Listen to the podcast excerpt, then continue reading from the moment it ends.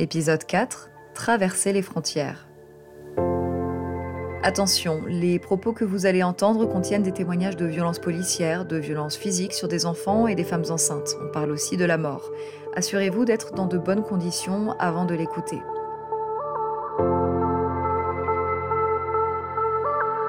Dans son livre Les damnés de la mer, Camille Schmoll écrit Elles sont bien dans la frontière et non à la frontière, au sens où les expériences relatées sont extrêmement longues et traumatiques, épaisses.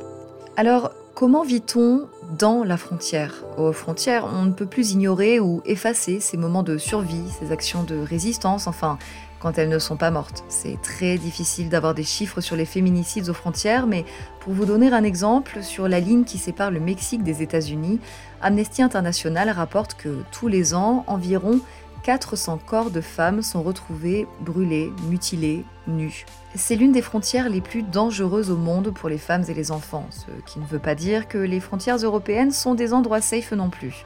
En Méditerranée centrale, par exemple, on a vu dans l'épisode 2 que les femmes sont majoritaires à mourir en mer.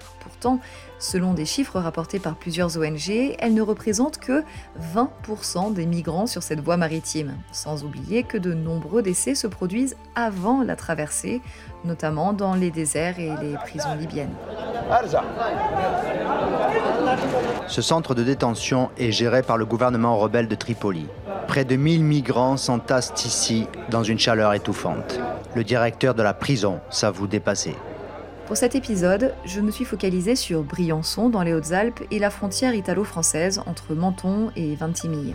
La région Sud et SNCF vous souhaitent une bonne journée. C'est une zone frontalière interne au pays de l'Union européenne. Son contrôle a été rétabli en 2015 pour lutter contre le terrorisme. Traverser les frontières à pied, c'est long, intense, c'est attendre des heures, des jours de pouvoir passer, c'est être enfermé pour avoir voulu changer de pays, c'est aussi dégrader sa santé mentale, traîner un corps marqué à vie par ce passage. Cette frontière, elle ne s'arrête pas là, elle laisse des traces.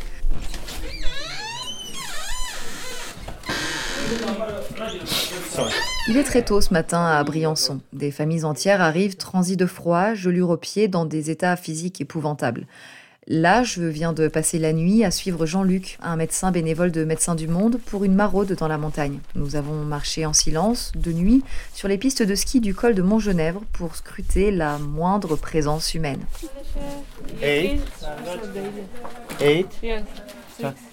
Là, il consulte une femme afghane arrivée par la montagne dans la nuit avec la gale. Elle est enceinte.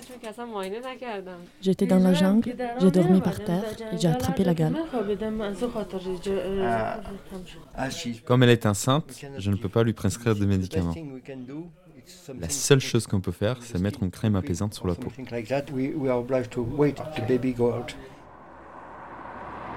J'accompagne cette femme à la pharmacie. Elle accueille mes questions avec gentillesse. On a le même âge. On marche avec un autre Afghan qui fait la traduction en anglais. Puis on croise des CRS, des policiers français lourdement armés. Grenades, LBD, tonfa. Ils ne nous contrôlent pas. Un peu plus loin, ma voisine pousse un soupir de soulagement. Comment vous a traité la police sur la route? La police croate est mauvaise. Ils ont tout volé, téléphone, argent, veste, tout. Ils se fichent que vous soyez une femme ou un homme. Ils te frappent. La police a frappé mes enfants. J'ai demandé à la police croate pourquoi vous empêchez les gens de passer, pourquoi vous nous frappez? Ils m'ont dit demandez à l'Union européenne, ils nous payent pour vous frapper et vous empêcher de passer. Allez-y, demandez-leur. you should go there. La police croate est accusée de violence envers les migrants par de nombreuses ONG. En avril 2021, une femme afghane aurait été tenue en joue, forcée de se déshabiller et agressée sexuellement par la police aux frontières croates. Le mois suivant, l'ONU a publié une déclaration pour exprimer son inquiétude face aux violents refoulements et expulsions collectives le long de la frontière du pays. Il demande des actions immédiates pour mettre fin à cette pratique illégale.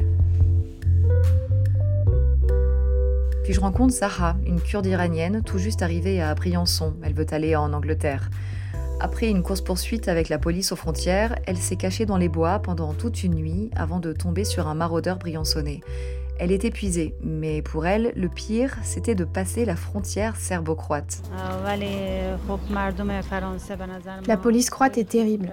Celle de Turquie et Grèce aussi. Ils nous ont déportés, volé notre argent, le téléphone, le sac, les habits et même les chaussures. Tout.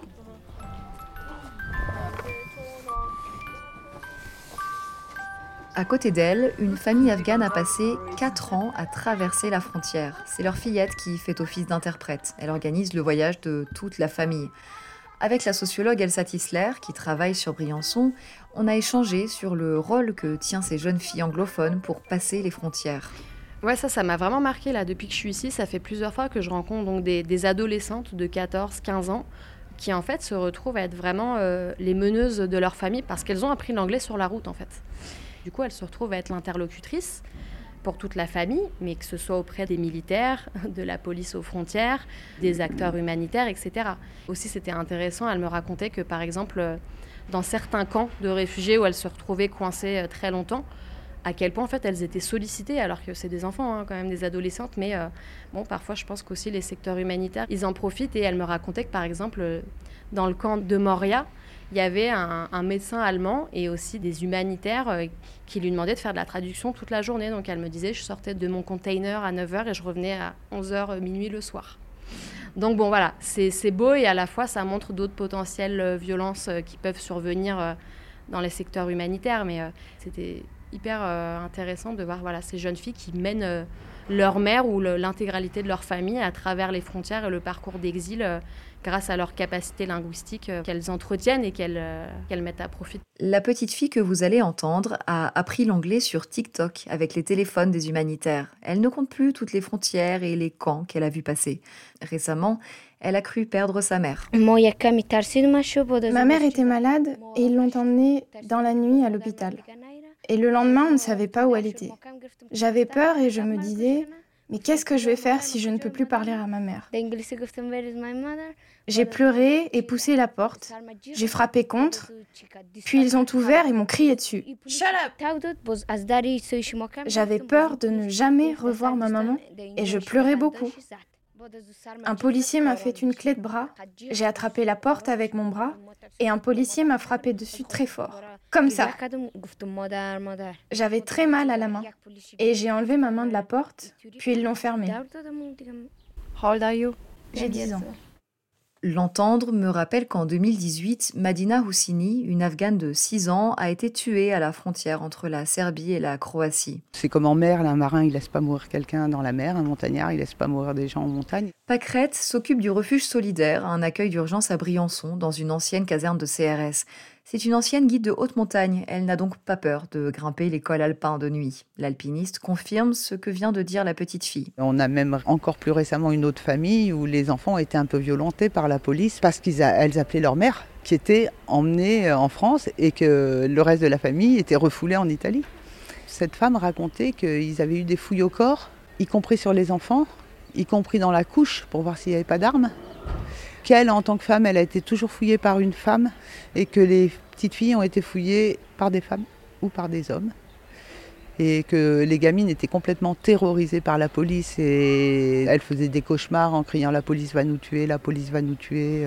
On ne peut pas dire que cette famille-là n'a pas subi de violence physique, mais une violence psychologique euh, vraiment forte quand ils ont demandé à manger euh, pour les enfants euh, à la PAF. Euh, la police leur a dit ici c'est pas un restaurant. Et puis euh, que les policiers se moquaient d'eux, les regardaient en riant et se moquaient d'eux et en leur disant euh, non non vous allez retourner en Italie, vous pouvez pas demander l'asile ici.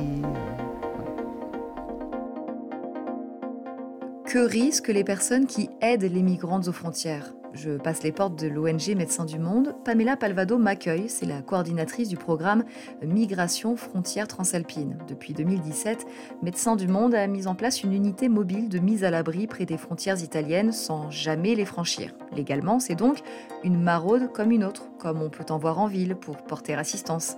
Mais là, parce qu'elle agit tout près de la frontière, on les accuse d'être des passeurs. Selon Pamela, c'est encore plus difficile de travailler depuis la pandémie. Elle parle de zone de non-droit. parce qu'à la frontière, il y a un dispositif policier plus important qu'au sein des villes, un harcèlement et une répression exceptionnelle. Par exemple, les médecins français n'arrivent pas à rentrer dans les locaux de la PAF, la police aux frontières, pour aider les migrantes enceintes. En revanche, la Croix-Rouge peut venir et les ramener du côté italien.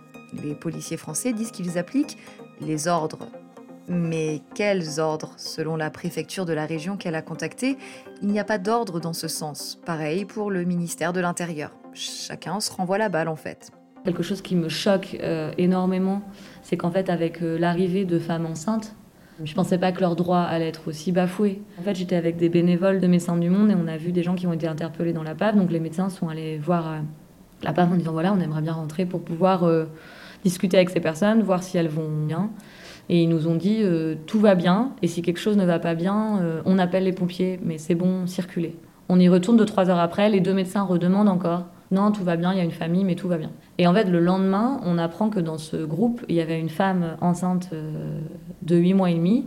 Son mari, le lendemain, nous a dit qu'il avait dit docteur, docteur, docteur et que voilà, ils n'ont pas appelé de médecin et que c'est la Croix-Rouge italienne en fait qui l'a emmenée directement à la maternité euh, de Rivoli qui est à une heure et quart de, Montgenèvre et elle a accouché. Donc en fait, on a calculé entre le moment où elle s'est fait refouler, le moment où elle il s'est passé entre, entre 11 et 12 heures. Alors que le service de maternité de Briançon est à 20 minutes de la police aux frontières de Montgenèvre et qu'en plus deux médecins étaient là pour dire si vous voulez, on est là, quoi. On, on peut discuter avec ces personnes et voir s'ils ont besoin d'orientation, de, de voir un médecin, etc. Sachant que le droit à voir un médecin, est un des droits que les personnes exilées ont. C'est-à-dire on n'est pas en train de réclamer quelque chose qui n'existe pas. Alors bien sûr qu'on réclame aussi des choses qui n'existent pas parce qu'il faut améliorer les choses, mais là c'est un droit qui existe. Donc en fait on essaye aussi de faire respecter les droits existants.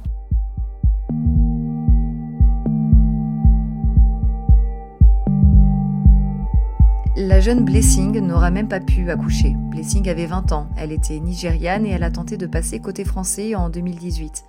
Selon plusieurs enquêtes, notamment celle du journal Libération ou Mediapart, la jeune femme a été poursuivie par la gendarmerie. Son corps a été retrouvé le lendemain, noyé dans la Durance.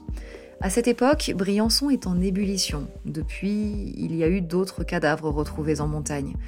Pamela s'est habituée à cette violence. Elle passe son temps à signaler les abus des forces de l'ordre aux préfectures et même à la Commission européenne qu'une ONG reconnue d'intérêt public comme Médecins du Monde ne soit pas entendue par l'Union européenne, ça la surprend énormément, mais hors de question d'abandonner. On ne peut pas ne rien faire et vraiment je pense qu'on est un contre-pouvoir et que si on, encore une fois, les associations, les collectifs, les citoyens, citoyennes, on n'était pas là, je suis persuadée que ce serait euh, encore pire parce qu'en fait, euh, ils feraient vraiment euh, tout ce qu'ils veulent, les forces de l'ordre, etc.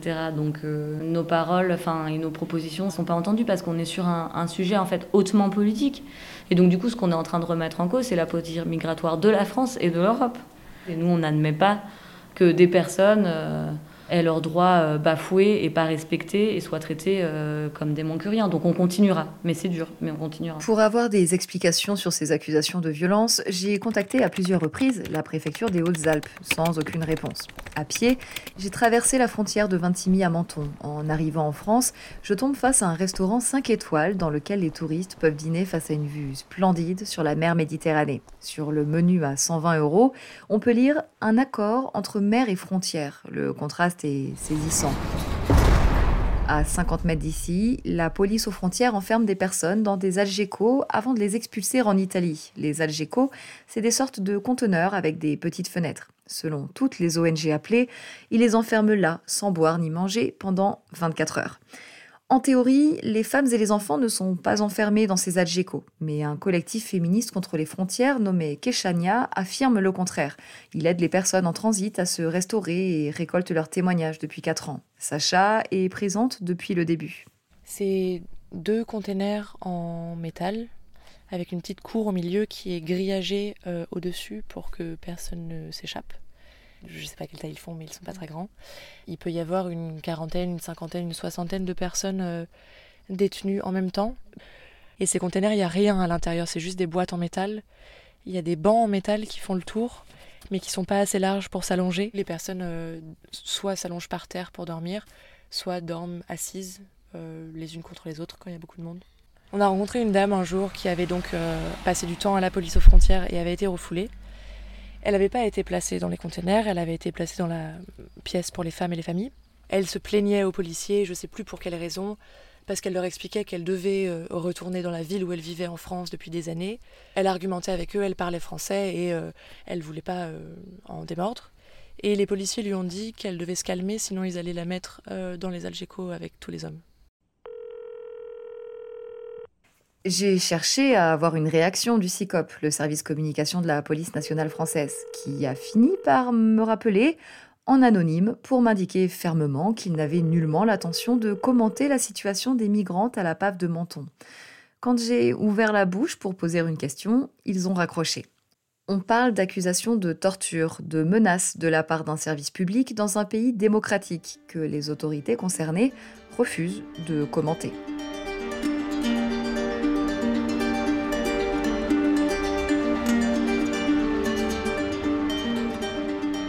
Cet épisode aurait pu s'appeler La violence aux frontières, tant c'est ce qui en ressort. Avec l'arrivée au pouvoir des talibans en Afghanistan, la migration féminine ne va pas s'arrêter là. Aujourd'hui, il n'est plus possible de fermer les yeux sur les femmes migrantes. Il semble urgent que les politiques migratoires européennes se réinventent. Dans le prochain épisode, on aborde la sororité aux frontières ou comment des femmes font le travail délaissé par les États européens.